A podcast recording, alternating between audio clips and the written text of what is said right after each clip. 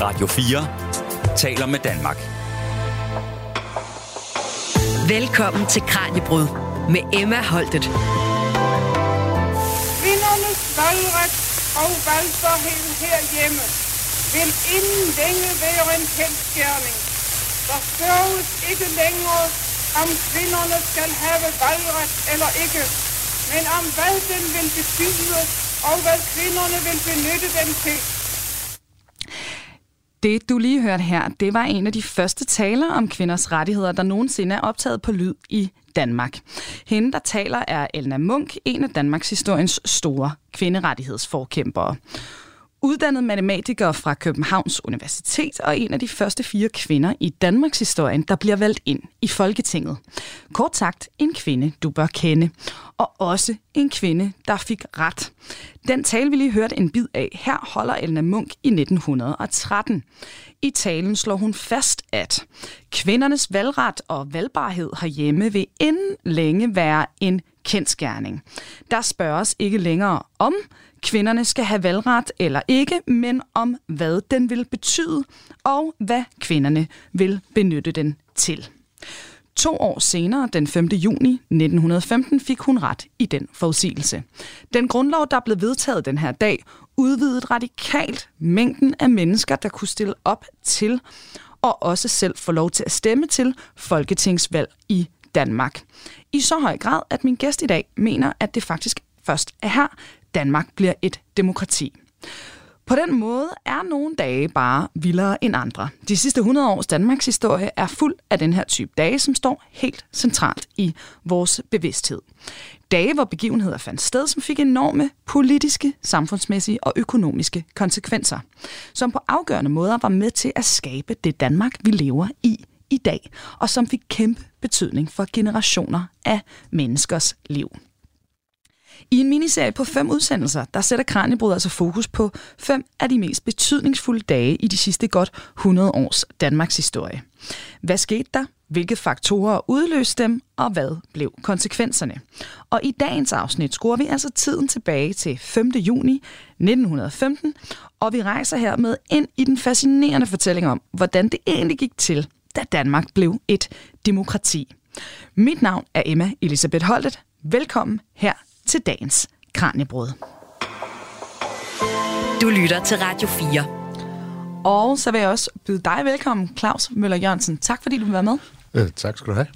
Du er lektor i historie på Aarhus Universitet, og her i dagens Kranjebrud, der skulle du også hjælpe os med at forstå, altså hvad det egentlig var, der skete den dag den 5. juni 1915. Hvad det var, der var gået forud, der gjorde det muligt, og også hvordan det her det altså kom til at ændre Danmark. Og øh, måske så skal vi starte her, og så vil jeg helt kort spørge, Hvorfor er den her begivenhed, altså grundlovsrevisionen 1915, et af de helt afgørende øjeblikke, som du ser det i, i Danmarks historie?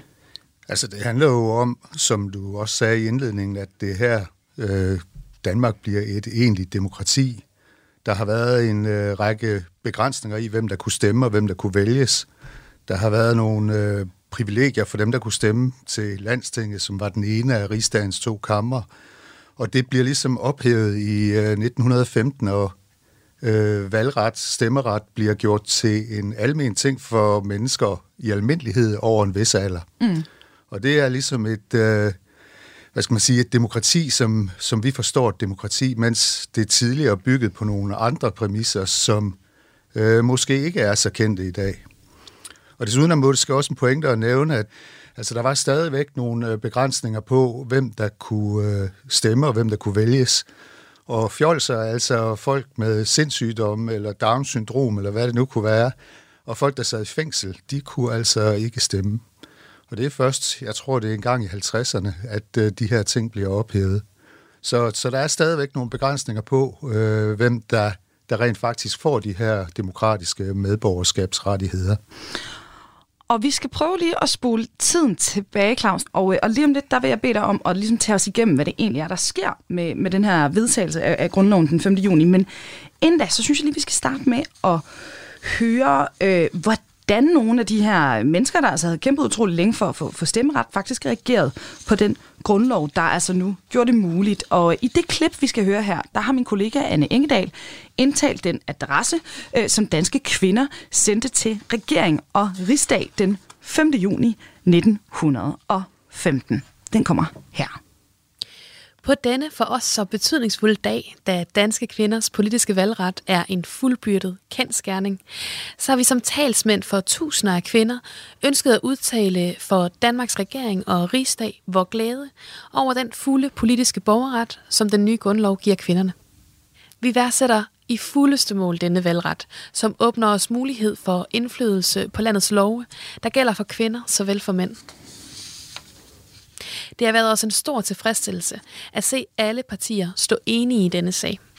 Og det er vores forventning, at det lovgivningsarbejde, som mænd og kvinder nu sammen skal tage op, vil blive øvet med fuld hensyntagen, såvel til kvindelige som til mandlige synsmåder og interesser. Vi er også bevidst, at der følger ansvar og pligter med de nye rettigheder. Og vi udtaler som vort håb og vort alvorligste ønske, at kvindernes deltagelse i det politiske liv må blive til lykke for land og folk. Det her, det var altså danske kvinders adresse i dag, vil vi nok bare sige. Besked til regeringen og rigsdag oven på vedtagelsen af junigrundloven 1915, indtalte min kollega Anne Engedal, og med tak til danmarkshistorien.dk for at gøre den tilgængelig. Claus, Udover den her adresse, hvordan bliver grundlovsændringen så markeret på det her tidspunkt? Jamen altså, den bliver jo markeret på, øh, ja, på mange måder. Øh, der er den her berømte kvindedemonstration, der går fra Amalienborg til Christiansborg og siger tak, fordi kvinderne har fået valgret. Og øh, den er jo sådan med kvinder i øh, hvide gevanter, der ser sådan lidt antikke ud, mm. øh, som ligesom øh, går sådan hellig og værdigt op og siger tak for, øh, for den her øh, ret, de nu har fået til at stemme og til at blive valgt. Og man kan også se i aviserne, at øh, altså man øh, fejrer det måske på forskellige måder. Altså i øh, Socialdemokraten, der bliver det ligesom udtryk for en rettighed, man egentlig allerede var lovet i 1849, som man nu endelig bliver givet. Mm. På forsiden af Socialdemokraten, der er der sådan en stor øh, runesten, hvilket jo på en måde virker lidt øh, sjovt, når vi nu snakker om øh, revolutionære socialister. Altså, de er nu ikke revolutionære mere, det har de ikke været længe. Men øh, for dem er det ligesom symbolet på, at de får den, altså alle får nu den rettighed, de egentlig var lovet i 1849, men som så er blevet udsat af forskellige årsager, men nu kommer det endelig. Så det er ligesom en, en rettighed, der er mejslet i sten, og den bliver nu ligesom effektueret. Og det er ligesom deres tæk på det, det er den tradition, de har haft at snakke om det, at det egentlig var noget, man var lovet mm. fra starten af, og nu bliver det så endelig, øh, endelig realiseret. Og de tænker jo øh, ikke mindst på de arbejdere, der ikke har haft øh, stemmeret, altså en del af deres øh, vælgerbasis, de øh, tjenestepiger, der ikke har haft stemmeret, som nu vil få stemmeret. Så for dem handler det jo meget om også at fejre, at øh, de grupper, som de repræsenterer, rent faktisk nu får lov til at deltage i den demokratiske proces. Mm. Og det er ligesom øh, den måde, man gør det på. Altså man, man, man tager ligesom fat i traditionerne på den, fra den vinkel, man, man ser tingene på, og øh, ser det her som en realisering af noget, som ja, for nogen måske skulle have sket for lang tid siden. Og lad os lige få, få slået øh, helt fast. Altså, hvad er det helt konkret, der bliver ændret med, med grundloven her i 1915? Ja, altså, det, der bliver ændret, er, at øh, altså, vi har jo et system, hvor der er et folketing og et landsting. Og øh, til landstinget, som er førstekammeret, der har øh, grundejere, der ejer meget jord, de har haft privilegeret valgret. De har haft lov til at stemme på en måde, som gør, at øh, de egentlig har været overrepræsenteret og haft flertal i det her landsting. Stort set, øh, ja, indtil 1913 fra. Mm. Og øh, det bliver ophævet, sådan at man øh, for at blive valgt til landstinget godt nok skal være ældre, man skal være 35 år, men alle kan stemme der over 25 år. og grunden til, at man siger, at man skal være ældre, det er fordi, at man opfatter det som sådan en konservativ garanti, at hvis Folketinget, der bliver valgt af folk, der er over 25 år, og dem, der kan vælges til Folketinget, også over 25 år, hvis de går for vidt, så skal de mere besindige mennesker, altså de ældre mennesker, øh, dem der måske har skaffet sig familie og hus og hjem mm. og alle de her ting, og som derfor er mere øh, interesseret i, at tingene skal være, som de altid har været, at så kan de trække i nødbremsen og lade være med at godkende de love, som Folketinget har, har vedtaget. Så det bliver ligesom sådan en øh, stadigvæk en konservativ garanti, men en meget moderat konservativ øh, garanti i forhold til det her godsejerstyrede landsting, der også kunne blokere for lovgivning øh, før 1915. Og så er der måske også noget, som, øh, ja, som egentlig mere er en sædvane, fordi det bliver ikke en del af øh, 1915-grundloven, nemlig det, man kalder parlamentarisme. Mm. Altså at regeringen skal afspejle øh, Folketingets sammensætning. Øh, det øh, parti, der får flest stemmer, skal også have lov til at danne regering, eller omvendt, at en regering må ikke have et folketingsflertal imod sig, som man plejer at definere det. Og det bliver ligesom også en sædvane efter 1915, eller faktisk måske efter 1901, mm. øh, at det sådan, det forholder sig. Indtil da, der er det ligesom kongen, der har bestemt, hvem der skulle være regering. Og så længe kongen han har syntes, at en regering var god nok, så kunne få lov til at sidde. Og øh, det bliver ligesom øh, sædvanen eller kutumen efter 1901, hvor den første venstre regering kommer til, at man har sådan et parlamentarisk system. Og det glipper faktisk kun én gang, nemlig i 1920, hvor kongen så alligevel vælger at afsætte en flertalsregering, øh, eller en regering med flertal mm. bag sig. Øh, og det brænder han også nallerne på, og det er ligesom sidste gang, øh, det her øh, parlamentarisme ikke bliver, bliver overholdt. Og det bliver også en del af, af pakken i 1915. Mm. Og altså kvinder og tjenestefolk uden egen husstand får øh, også stemmeret her. Er der andet, vi skal have med, som sådan er, er væsentlige ændringer, der sker der i 1915? Altså, man kan jo sige, at det, der jo sker med parlamentarismen, er, at kongens øh, muligheder for at gribe ind i den politiske proces bliver begrænset mm. øh, ganske meget. Ja, faktisk kan man sige, noget af diskussionen omkring det her med kongens rolle går på, at hvis det er sådan, at man får folketingsparlamentarisme, så vil kongen bare blive en, øh, en kransekagefigur. Ja. Og det bliver han jo på en eller anden måde også, fordi nu om stunder gør man jo utrolig meget ud af, at når der er dronningrunder i forbindelse med regeringsdannelse, at det ikke må se ud som om, at kongehuset rent faktisk griber ind og er med til at bestemme, hvem der skal være øh, regeringsleder, hvem der skal danne regering. Og det er jo ligesom et spin-off af den her øh, afkobling af kongen fra det politiske system, som mm. sker i 1915, 1901, 15 stykker der. Så vi kan jo regne ud, det her det er jo ikke noget, der kommer fra, øh, fra kongemagten. Altså, hvem er det så, der ligesom øh, har mobiliseret sig for at opnå den her grundlov? Nu har vi øh, hørt om kvindebevægelsen, og kvindebevægelsen spiller jo en rolle, men måske noget indirekte rolle. Det kan man selvfølgelig sige, det er de jo også nødt til, eftersom de ingen politisk magt har. Mm. Øh, der er nogle, øh, sådan nogle power couples, kunne man kalde dem, altså kvinder, der er, ja, både kvinder og mænd, der er medlem af Dansk Kvindesamfund og andre kvindebevælelsesforeninger, øh, hvor mændene så er politikere og også fører hvad skal man sige, sagen frem politisk på, øh, i Folketinget og stiller lovforslag, der skal forbedre kvinders rettigheder på forskellige lederkanter. Så, så altså kvindebevægelsen som sådan, dens betydning er først og fremmest øh, indirekte, og de er med til at lægge pres på og holde fast i, at øh, kvinder skal have øh, politisk medborgerskab. Mm.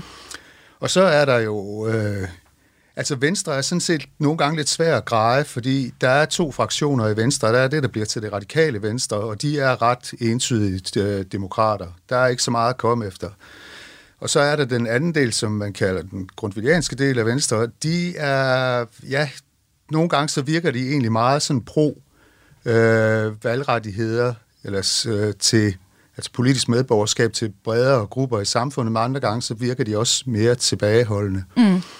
Efter de kommer i regering i 1901, der haster det ikke med at få gennemført øh, en ny grundlov. Og det har blandt andet noget at gøre med, at de, den måde, som valgkredsen er indrettet på, giver Venstre nogle ret massive fordele, fordi det er meget let at blive valgt ud på landet end i byerne. Og de har en fornemmelse af, at øh, fremtiden tilhører Socialdemokraterne, altså arbejderne. Mm. Derfor vil de gerne fastholde de ting, som de er. Så det er også med til at trække det i langdrag. Der kan man sige, at det er måske mere taktisk end sådan ideologisk betinget, det her. Men det ser i hvert fald ud som om, efter 1901, der er de sådan ret tydelige på, at øh, den her demokratisering, den skal ske. Mm. Og så er den sidste gruppe af Socialdemokratiet, altså den sidste af de grupper, der er for, og mm. de har faktisk siden deres øh, første program i, fra 1876, tror jeg det er, Gimmelprogrammet, sagt, at øh, alle øh, borgere i Danmark, der er over 22 år, mænd eller kvinder, de skal have stemmeret. Mm. Så de har ligesom også været en, en drivkraft i at få gennemført den her grundlov, og de har egentlig været det øh, fra starten af.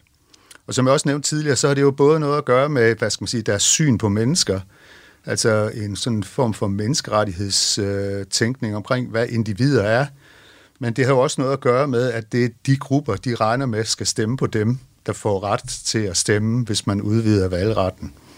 Og øh, derfor er de jo også for.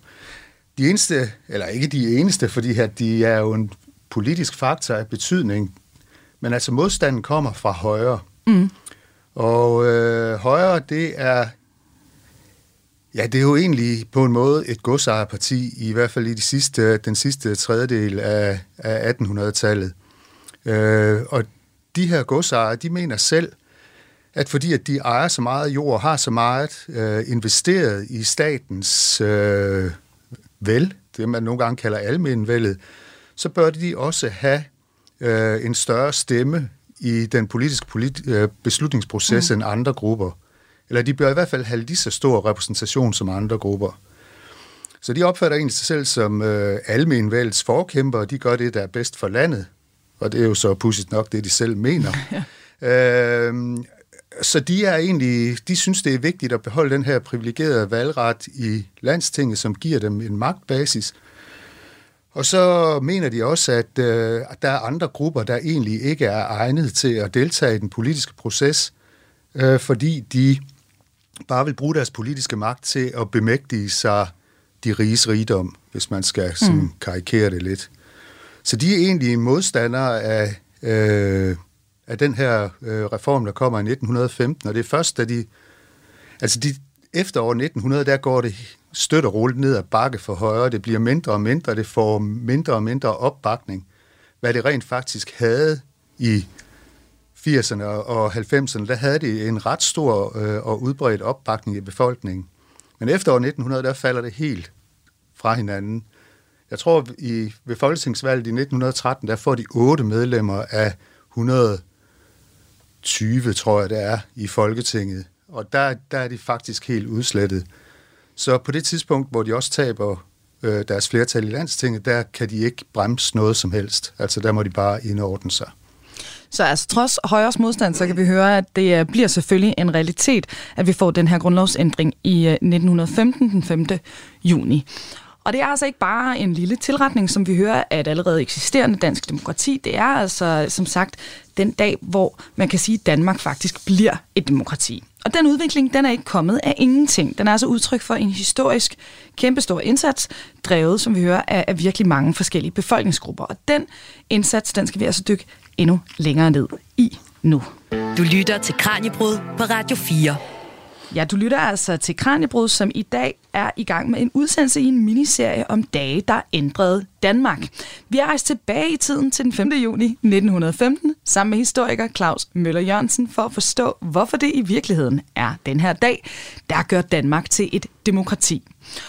Og Claus, jeg synes faktisk lige, vi skal øh, gå lidt længere tilbage i tiden for at forstå, hvorfor man overhovedet kan sige det her. Fordi det er jo ellers altså en ret standard fortælling, den tror jeg, de fleste vil kunne genkende, ikke? at Danmark bliver et demokrati i 1849. Der får vi nemlig vores første grundlov, og så handler det altså bare om at udvide og udvikle øh, demokratiet gradvist derefter. Hvorfor øh, er det, du ikke køber den her fremstilling af historien? Altså, det er nu ikke kun mig, der ikke øh, køber den. Øh, jeg tror for en 10 år siden, der lavede sådan en lille videofilm til danmarkshistorien.dk, mm. hvor jeg sådan første gang blev opmærksom på, at øh, jamen, det passer jo egentlig slet ikke. Mm. Og øh, der er kommet en hel del forskning her de senere år, der ligesom peger på, jamen altså 1849-grundloven, dem der skrev den, to herrer, især en, der hed D.G. Monrad, og øh, en anden, der hed Orla Lehmann, men især D.G. Monrad. Altså, når de talte om demokrati, så talte de om øh, det rette demokrati, og for dem var det rette demokrati et demokrati, hvor øh, det lærte borgerskab, det vil sige dem selv, havde den øh, største indflydelse, fordi de var de klogeste, altså mm. de mest dannede, det var dem, der havde den største indsigt.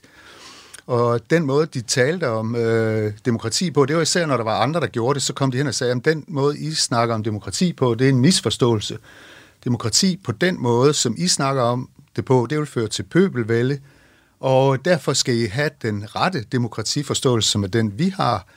Øh, så den måde at snakke om demokrati på, hvor man siger, jamen alle over en vis alder skal have ret til at stemme og blive valgt til Folketing og Landsting, det var simpelthen ikke den måde, de, øh, de tænkte det på. Mm. Og det er, det er ret tydeligt, så når man kigger efter, at uh, sådan var det. Men der er jo ligesom sket en form for traditionsdannelse, som måske også har noget at gøre med, uh, hvad skal man sige, uh, dem, der var fortalere for, for demokrati efter 1849 og efter 1866, hvor der mm. kommer en grundlovsrevision, at de ligesom hele tiden refererede tilbage til 1849-grundloven som sådan en, en lovning, altså en, et bud på, at man skulle have et demokrati i fremtiden. Så de brugte det ligesom som en, en fortælling, hvor de kunne bruge 1849-grundloven til at argumentere for det, de gerne ville have til at ske. Og derfor kommer den jo på nogle punkter til at glide over i den almindelige sprogbrug som demokratisk, og det kan man læse alle steder. Mm. Altså i skolebøger, gymnasielærebøger og populære fremstillinger, og også i videnskabelige fremstillinger. Måske har jeg ovenikøbet skrevet det selv.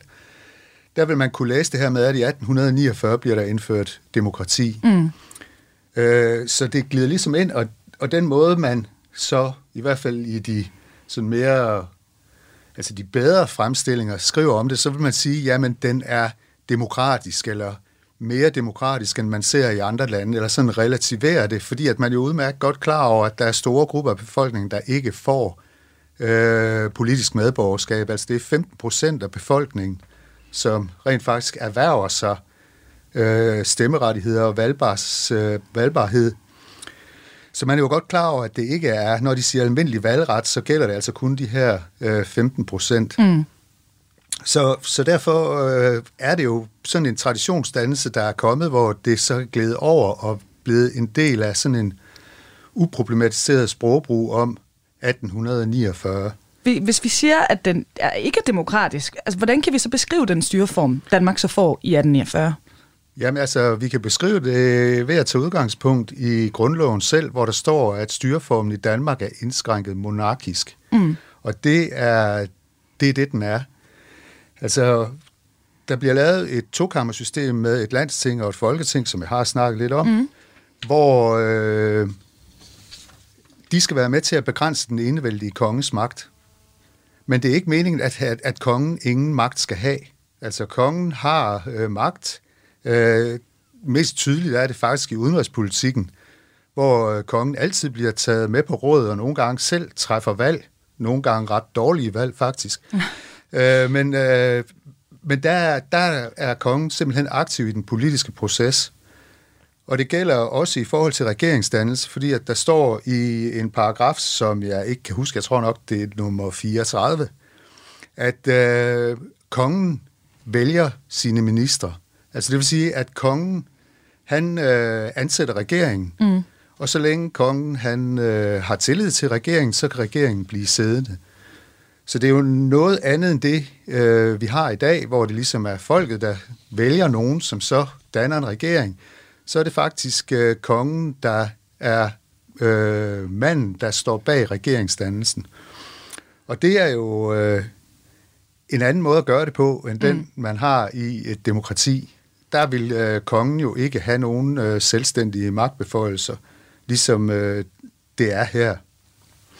Og, øh, og Claus, lige om lidt, der skal vi videre til næste kapitel her i dagens øh, fortælling. Men, øh, men inden vi øh, hopper til det, i forhold til det her med kongens rolle på det her tidspunkt, er der så nogle andre ting, der er væsentlige at, at forstå?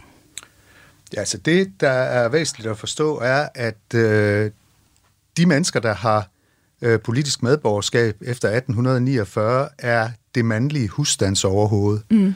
Og der er ligesom øh, den her tænkning om, at øh, det mandlige husstandsoverhoved er det eneste selvstændige individ, der uafhængig af andre kan tage stilling til politiske sager, og derfor så skal øh, politiske rettigheder overgives til ham. Og det er altid en mand. Mm. Og det her med øh, husstandsoverhovedet går ud på at sige, at alle de mennesker, der er afhængige af ham, og det vil sige hans kone og hans tjenestefolk, altså kalene, der arbejder i stallen, og øh, kvinderne, der arbejder i huset for, øh, for husfruen, mm. at de er også en del af hans husstand, og derfor kan de ikke have valgret, fordi de er afhængige af ham.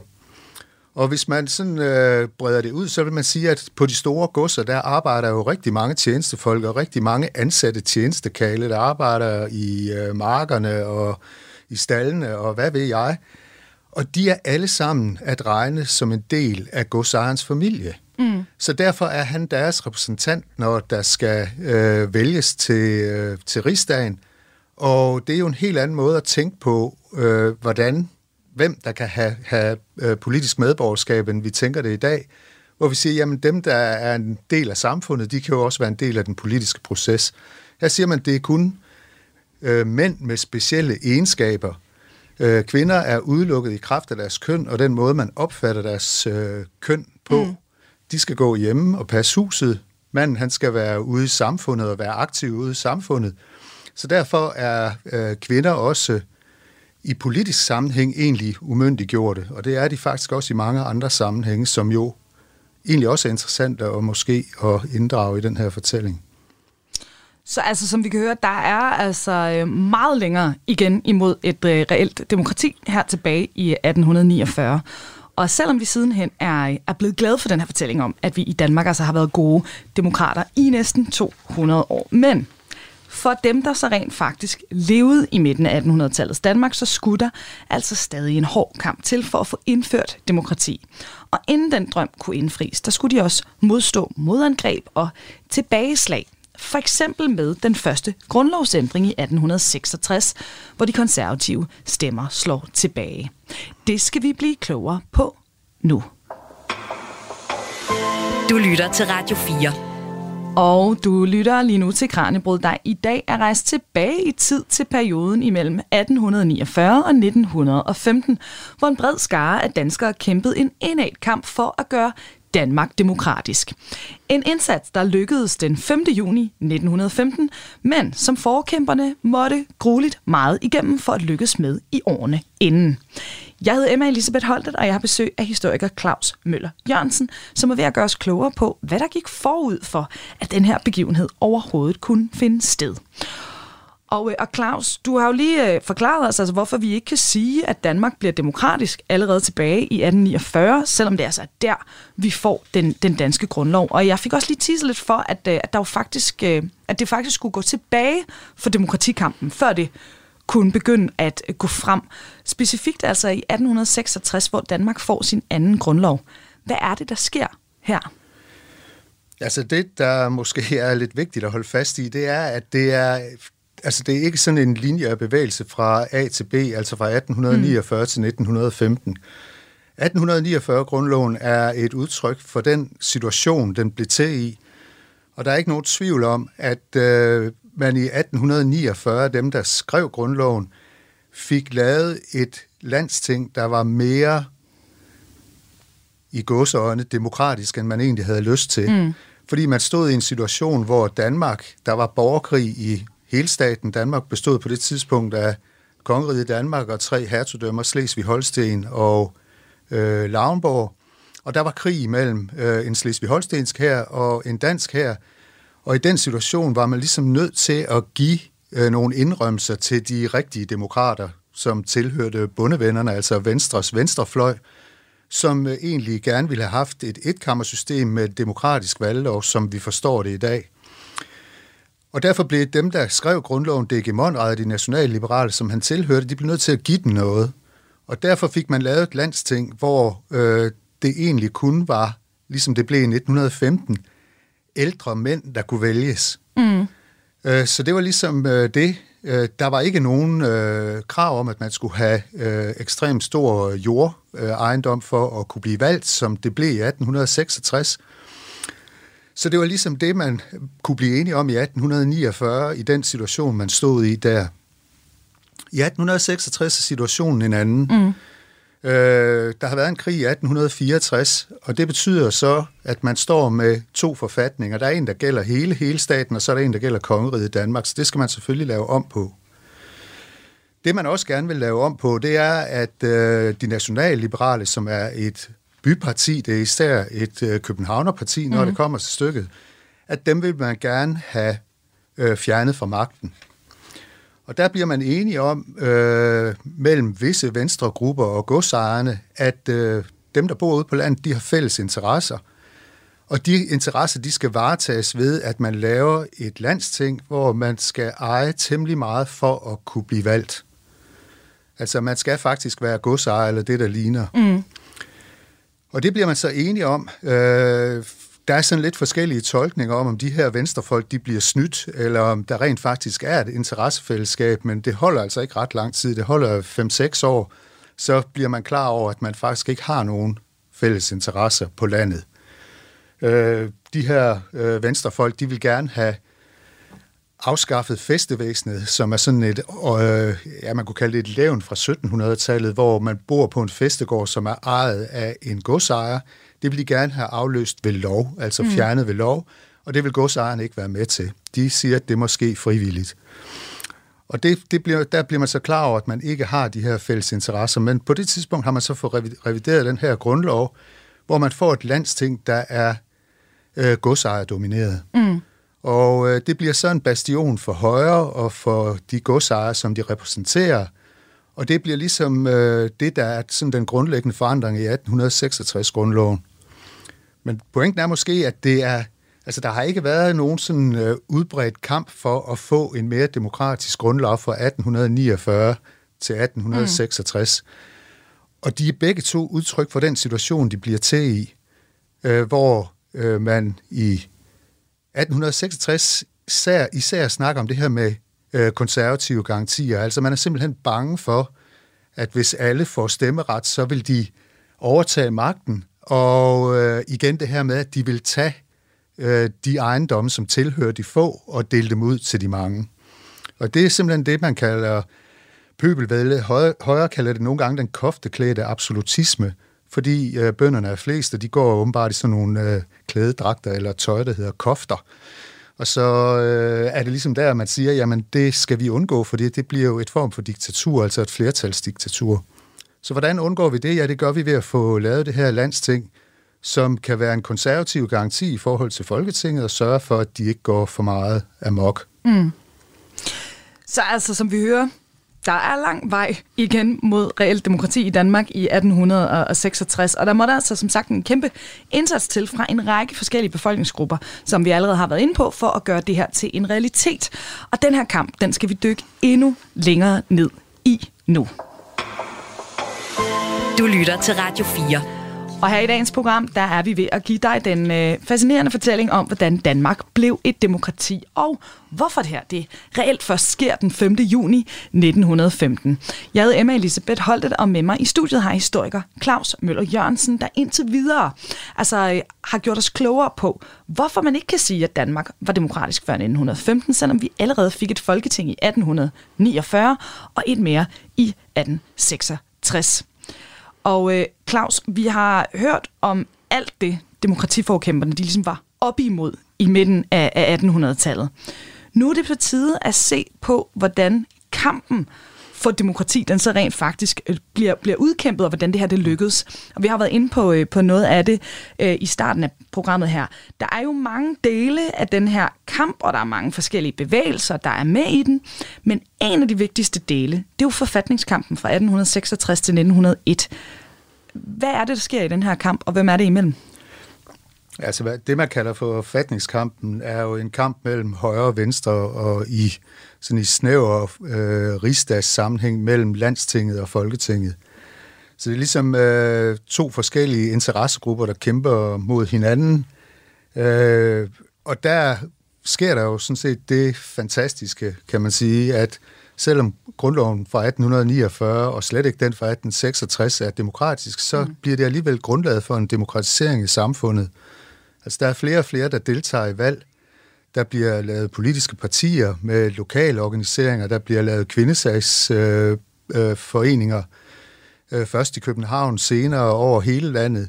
Som en del af den her forfatningskamp, hvor man jo både på rigsdagen er uenig, men også begynder at gå på gaden og afholde demonstrationer og folkemøder, grundlovsmøder, bliver en enorm politisk begivenhed her i øh, anden halvdel af eller i slutningen af 1800-tallet, mm. hvor der møder 100.000 op øh, til Københavns øh, grundlovsfejringer, for ligesom at demonstrere imod øh, Estrup, som han hedder, øh, højremanden, der sidder på, øh, på magten fra 1875 til, til 1894.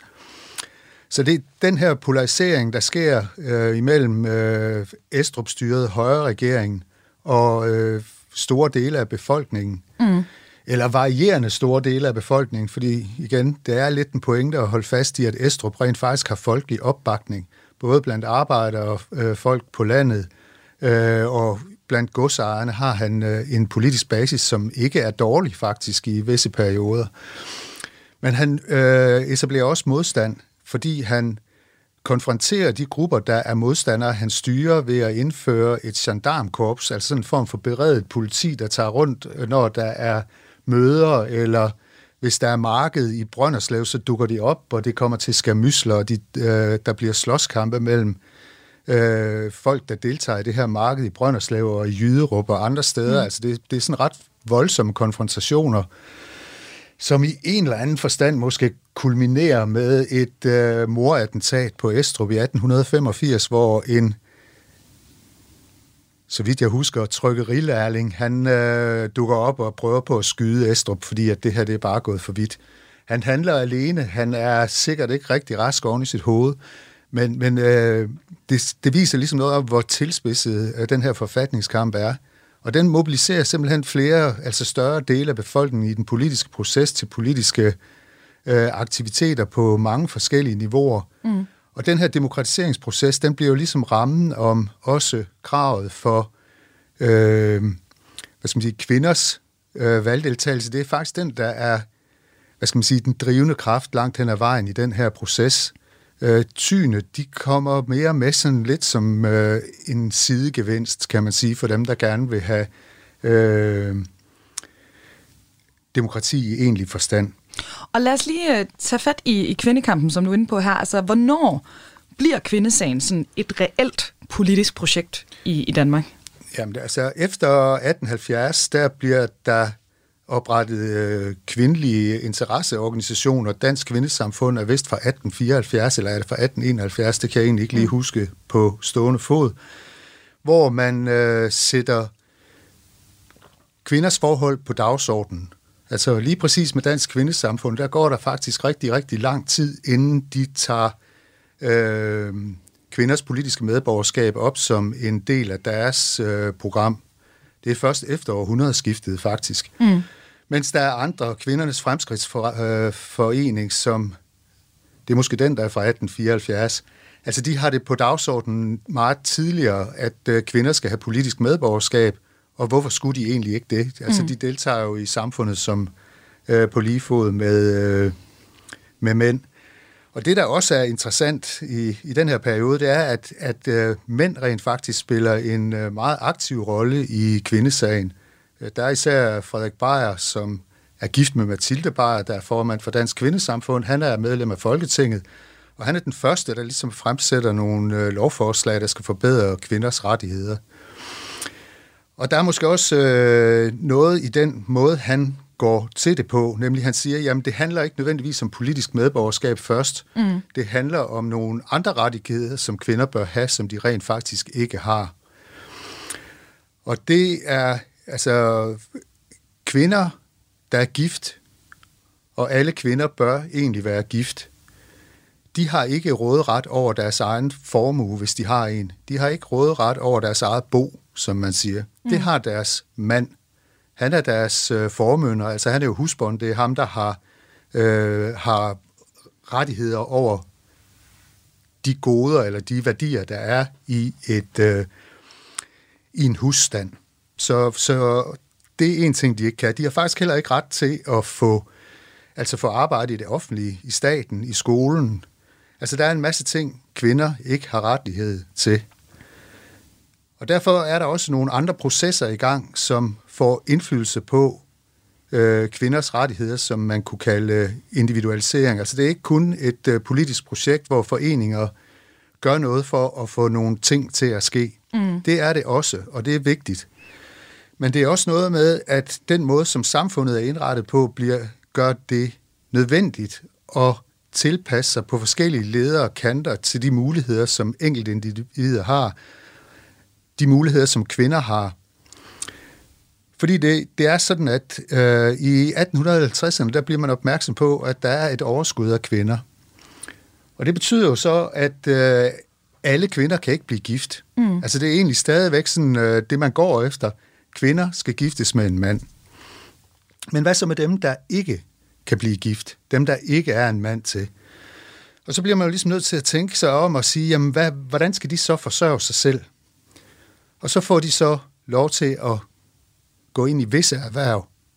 De får i 1857, der får de lov til at drive egen virksomhed. Der kommer noget, der hedder næringsfrihedsloven.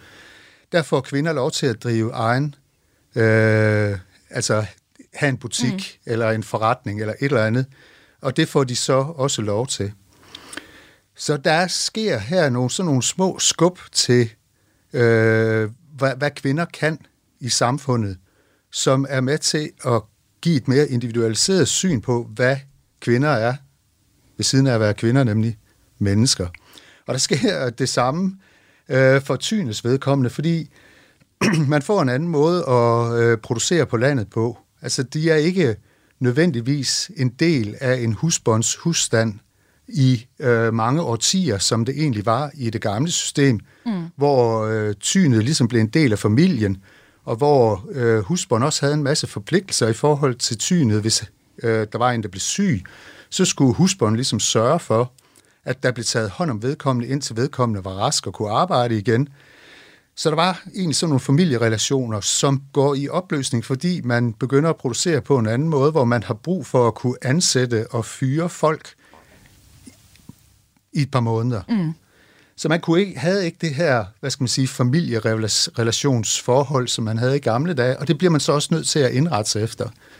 Så man skal kunne hyre og fyre, og derfor bliver der også en form for et kontraktforhold imellem arbejdsgiver og arbejdstager på landet, hvor de egentlig bliver ligeværdige parter, altså to individer, der indgår en kontrakt i forhold til hinanden, som egentlig også peger imod den her, øh, eller peger på den her individualisering, der sker af forskellige forhold i samfundet, som også bliver en del af baggrunden for at tildele kvinder, og også gifte kvinder, nogle rettigheder. Fordi det, der egentlig er problemstillingen, det er, at øh, mange af de her rettigheder, som mænd har, dem kan ugifte kvinder eller enker også have. Mm. Og det er alle sådan set ret hurtigt enige om. Det kan jo ikke nytte noget, at der sidder en enke her, der har en kæmpe stor forretning, og så må hun ikke drive den, fordi hun er kvinde. Så hun skal have nogle rettigheder til at råde over sit eget bo og til at arve ting og sådan noget. Det er man med på. Mm. Så problemstillingen er egentlig, hvad så med de gifte kvinder? De er jo øh, underlagt deres mand. Mm. Og det er de i politisk henseende, men det er de også i mange andre henseender. Hvis det er sådan, at øh, en kvinde øh, er enlig og arver noget, eller hun er enke og arver noget, så er det okay, men hvis hun gifter sig igen, så bliver det hendes mands. Altså, der er nogle ting, der er sådan der helt uhensigtsmæssige i forhold til den måde, man gerne vil have tingene til at fungere på. Så det handler egentlig meget om at finde ud af, hvad, hvilke rettigheder skal gifte kvinder have. Og der bliver den her individualisering på en måde en løftestang til at sige, at det er jo dybt uretfærdigt, at ugifte kvinder skulle have politisk valgret, eller mm. skulle have lov til at råde over deres egen bo, hvis gifte kvinder ikke skal. Så den her individualiseringstendens, den bliver på en måde sådan et baggrundstæppe, lidt ligesom forfatningskampen, altså politiseringen af befolkningen som helhed, det bliver også sådan en baggrundsfaktor i øh, institutionaliseringen af et ny måde at tænke mennesker på, nemlig sådan mere menneskerettighedsagtig måde at tænke det på, hvor øh, man er ikke underordnet nogen nødvendigvis. Man er sin egen herre. Øh, man kan indgå kontrakter, man kan sælge sin arbejdskraft på arbejdsmarkedet frit. Mm. Øh, man kan sige op, hvis man ikke gider arbejde et sted. Og det er man simpelthen nødt til at, at tænke sådan, fordi ellers kunne det samfund, man har, ikke fungere. Og det bliver ligesom en, hvad skal man sige, en, en måde, der forandrer den måde, man ser på tingene på, hvor det bliver mere naturligt at se folk som enkeltindivider, end som øh, nogen, der er underlagt nogle andre. Og det er jo noget, der foregår sådan lidt i det skjulte. Det er heller ikke noget, de sådan refererer til i den forstand, men det bliver ligesom en måde, hvor der sker en form for individualisering i en lang række sammenhænge i samfundet, der på en måde gør det mindre naturligt, at kvinder og tyne ikke skulle have øh, politisk medborgerskab. Du lytter til Kranjebrud på Radio 4. Og Claus, inden vi skal videre her, hvor enig er man, når man endelig når til punktet i, i 1915? Øhm, er, er demokratiet her et kampvalg, eller er det så en, en konsensusbeslutning? Altså, ja, øh, man må vel sige, at det er en øh, konsensusbeslutning. Mm. Altså, der er ikke rigtig nogen øh, modstandere mod det. Og det, det har foregået sådan trinvist. Øh, først fik øh, kvinder og øh, tyne øh, hvad hedder det, valgret og stemmeret til menighedsråd i 1903, så fik de det til kommunalvalg i 1908. Og, øh, altså, og det viser ligesom, at det er ikke uenighed om udbredelsen af det politiske medborgerskab, der nødvendigvis er grunden til, at det var så længe, inden det bliver til noget. Altså det er mere sådan nogle taktiske ting, det der med valgkredsene og mm højres modstand for at miste privilegeret valgret, der holder den her proces tilbage for at blive færdiggjort noget hurtigere. Altså jeg tror, efter år 1900, der er der egentlig ikke øh, den store modstand. Og det er også her, hvor kvindebevægelsen for alvor træder i karakter som en samlet gruppe, der ønsker øh, valgret til kvinder. Tyne øh, foreninger kommer der også nogle enkelte af i 1908, men altså i, i forskningen, så ser det ikke ud som om, de bliver tillagt nogen særlig stor rolle egentlig. Mm. Øh, fordi de måske har talerør igennem øh, de politiske partier, dels øh, det radikale venstre, der får sådan en forbindelse til husmændene, og øh, Socialdemokratiet, som jo har været for hele vejen igennem, og som jo øh, repræsenterer arbejderne. Men altså, hvis man ser på det øh, som helhed, så er der egentlig ikke den store modstand, heller ikke øh, imod, at det skal udbredes til gifte kvinder. For det er egentlig det, der har været det kontroversielle spørgsmål længst. Og Claus, inden vi siger farvel, der vil jeg gerne slutte af med at spørge. Altså, hvis vi nu som danskere skal lære en lektie af grundloven i 1915, og, og den indsats, der selvfølgelig også har gjort det muligt, som vi altså har talt om her, hvad skal det så være? Hvad skal vi tage med fra den her fortælling? Ja, altså, det man vel skal tage med, det er, at, øh, at hvis det er sådan, der er nogle ting, man vil have forandret, så må man jo ligesom gøre noget ved det. Mm. Altså, der bliver dannet Altså i slutningen af 1800-tallet, det er sådan en foreningstid. Der er foreninger for alting. Altså det er lige før, der er foreninger for nedgroede negle. Altså mm. der er folk, de, uh, alt hvad de interesserer sig for, det laver de foreninger om, der så skal fremme det formål, som de nu synes er vigtigt. Mm.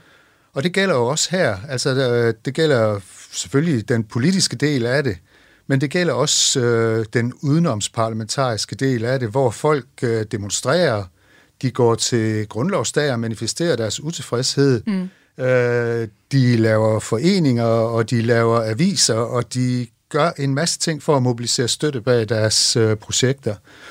Og det kunne man måske øh, godt lære lidt af i dag, hvor vi egentlig mm. Måske i for høj grad har vendet os til, at øh, politikerne skal servere os en, øh, en færdig gang mad, som vi så kan få lov til at spise, og som vi enten kan tage eller lade stå men det er ligesom det, vi øh, har at gøre godt med.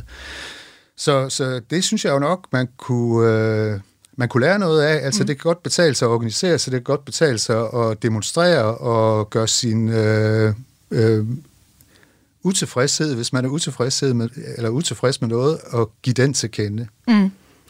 Og øh, det synes jeg er en øh, perfekt opfordring at øh, slutte programmet her af på. Det var altså alt, vi nåede i det her afsnit af Kranjebrud.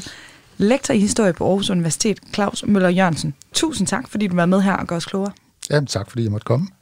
Dagens afsnit er altså en del af en miniserie på Kranjebrud, som hedder Dage, der ændrede Danmark, og i løbet af serien, der rejser vi tilbage til fem dage i det 20. århundrede, der altså var så begivenhedsrige, at de var med til at forandre vores samfund for altid.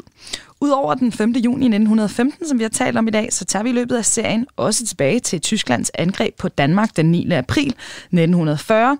Vi skal til jordskredsvalget den 4. december 1973, der gav systemet sit største chok, måske siden det blev til.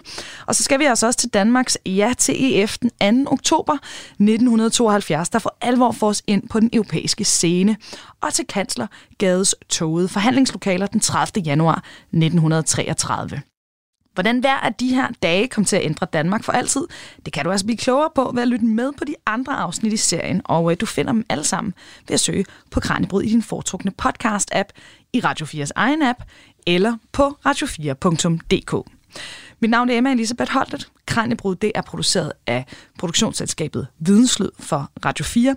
Programmet her var tilrettelagt af Anne Engedal, og tilbage er der kun at sige tak, fordi du lyttede med, og hæng på, for nu er det blevet tid til nyhederne.